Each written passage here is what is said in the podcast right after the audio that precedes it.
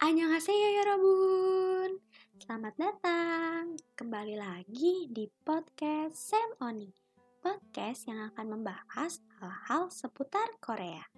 Nah, pada episode pertama Untuk challenge 30 hari bersuara Hari ini uh, aku bakal bahas satu tema yang sudah ditentukan Yaitu lahir.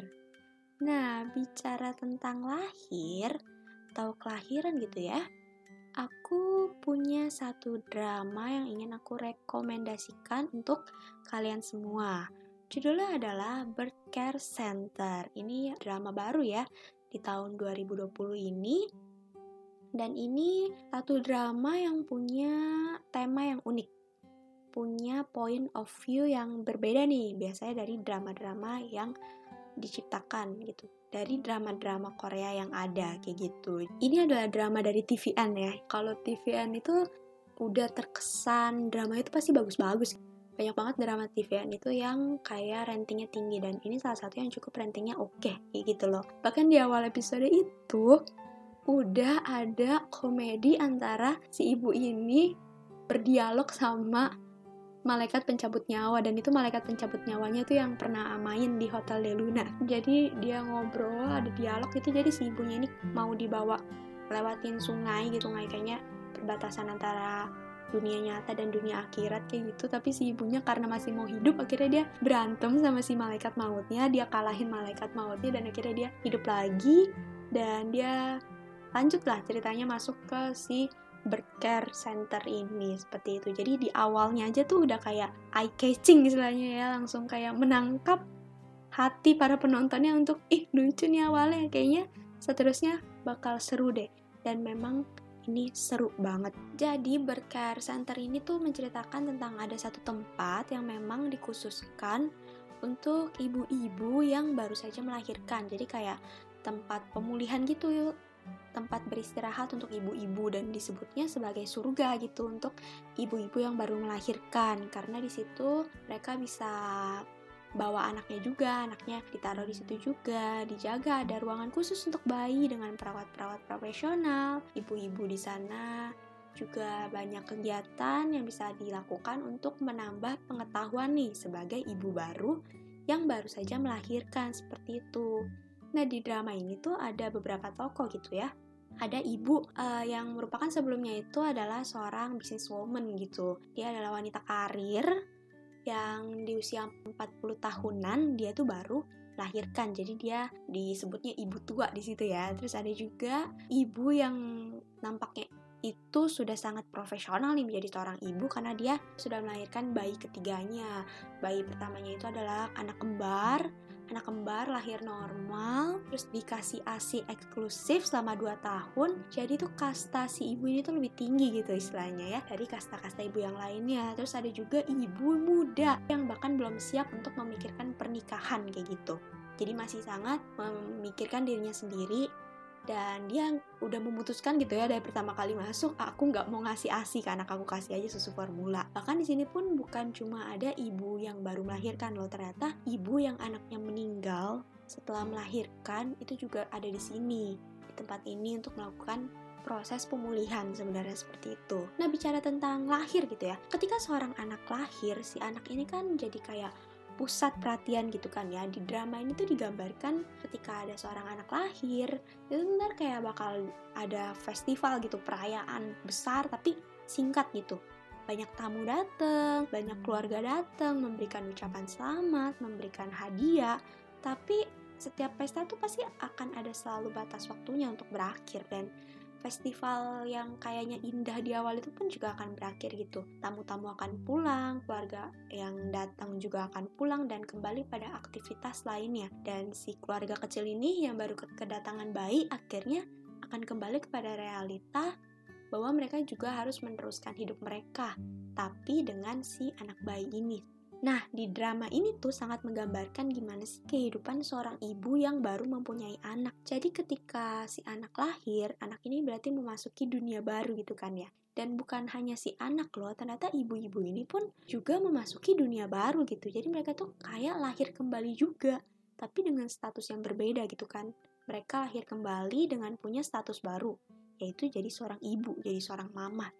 Nah, di drama ini tuh sangat menggambarkan gimana sih susahnya jadi seorang ibu, bagaimana beradaptasi menjadi seorang ibu.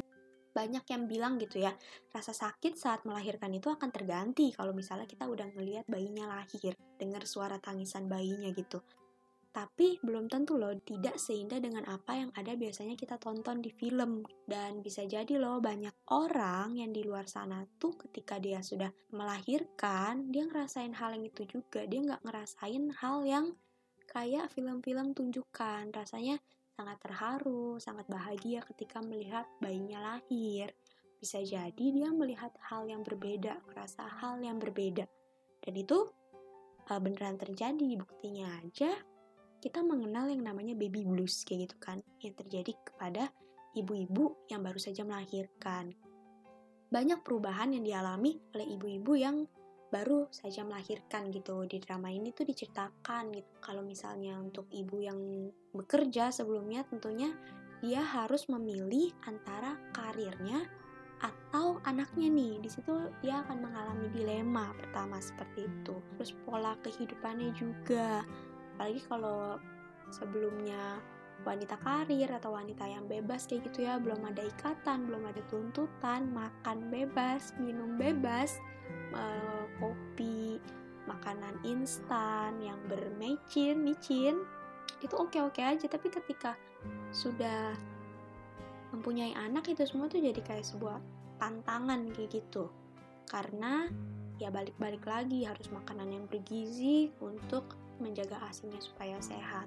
Ketika ibu-ibu ini sudah mempunyai anak, e, nama status pekerjaan sebelumnya dari si ibu ini tuh rasanya udah nggak berguna gitu. Rasanya status dia tuh langsung jadi ibunya siapa gitu. Kalau di sini kan ada namanya anaknya salah satunya sarang. Jadi sarang oma ada takpul di takpul oma. Jadi ya nama dia yang asli tuh kayak udah tergantikan dengan nama si anaknya.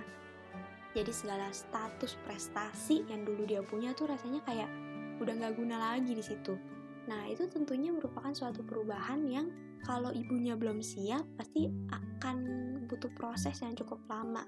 Dan akhirnya ibu-ibu ini juga harus merelakan apa yang dia suka. Terus fokusnya ke anak terus fokusnya tentang gimana sih cara mendidik anak yang baik perkembangan anak hingga melupakan hobinya sendiri kesukaannya sendiri. Ketika nonton drama ini ya untuk yang belum punya anak belum menikah mungkin akan jadi kayak sedikit takut gitu ya dan serem gitu kalau mau punya anak. Karena kayaknya kok gitu banget ya banyak banget perubahan yang terjadi. Bahkan bagian tubuh sendiri pun sering banget disebutkan di drama ini kalau udah melahirkan itu sebenarnya tubuhnya itu hancur. Karena itu sangat dijaga tubuhnya. Makan sup rumput laut, menjaga kehangatan tubuh pakai kaos kaki, pakai scarf, pakai gak boleh dingin, terus harus minum minuman yang hangat. Kayaknya bener-bener tubuh tuh juga berubah. Jadi bukan cuma status sosialnya aja, tapi tubuhnya juga mengalami perubahan yang banyak. Bahkan mereka juga uh, kesulitan ya untuk duduk, apalagi yang melahirkannya secara normal. Tapi uh, drama ini sebenarnya bukan buat nakut-nakutin kayak gitu ya. Itu juga bisa loh jadi pengingat. Kalau misalnya di sekitar kita tuh ada ibu-ibu yang baru aja melahirkan, ini tuh bisa jadi pengingat kalau sebenarnya mereka tuh juga sedang berjuang untuk memasuki dunia baru mereka dengan status mereka sebagai seorang ibu. Jadi jangan sampai keluar dari mulut orang-orang di sekitar si ibu ini tuh, ih kamu gak bisa ngurus anak ya, masa air asi kamu gak keluar, aduh naluri ibunya mana nih? Masa belum kelihatan? Janganlah itu sampai diucapkan. Janganlah itu langsung kayak ngejudge ibunya. Apalagi kalau misalnya kita tinggal di negara yang budayanya tuh masih patriarki gitu ya. Jadi masih kayak laki-laki lebih tinggi statusnya. Terus kalau ketemu mertua rasanya uh, ibu-ibu ini tuh langsung jadi kecil nggak berharga. Padahal mereka tuh juga anak loh. Si ibu ini sebelum jadi ibu mereka tuh juga anak yang berharga dari ibunya mereka ibunya mereka yang udah berjuang membesarkan mereka dengan penuh cinta, kenapa ketika dia punya anak, dia nggak bisa ngerasain cintanya itu lagi? Nah, jadi bicara soal tentang lahir, tentang kelahiran, mungkin ini drama yang bisa banget kalian tonton gitu ya, untuk melihat sisi lain dari seorang ibu yang baru aja melahirkan dan drama ini tentunya nggak ngebosenin kok ini tuh dibalut sama dark comedy gitu jadi uh, banyak banget kayak sindiran sindiran-sindiran halus gitu ya yang diberikan drama ini. Jadi drama ini menunjukkan kayak ibu-ibu itu ketika punya anak tuh dituntutnya apa? Dibalut dalam suatu dark comedy. Contoh yang paling terkesan itu kayak asi itu sendiri ya. Ada satu ibu itu yang asinya tuh nggak bisa keluar banyak dan itu tuh dia langsung jadi sorotan sama ibu-ibu lain. Dan itu memang sering terjadi ya dalam kehidupan sehari-hari. Emangnya siapa sih ibu yang mau kayak asinya tuh nggak keluar pasti mereka sebenarnya mau gitu kan. Tapi banyak faktor gitu yang bisa menyebabkan asi mereka akhirnya nggak keluar kayak gitu. Jadi ini tuh sangat mengedukasi ya seperti itu drama ini. Tapi dibalut dengan dark comedy jadi ada lucunya juga ada kisah menyentuhnya juga dan drama ini tuh cuma 8 episode loh.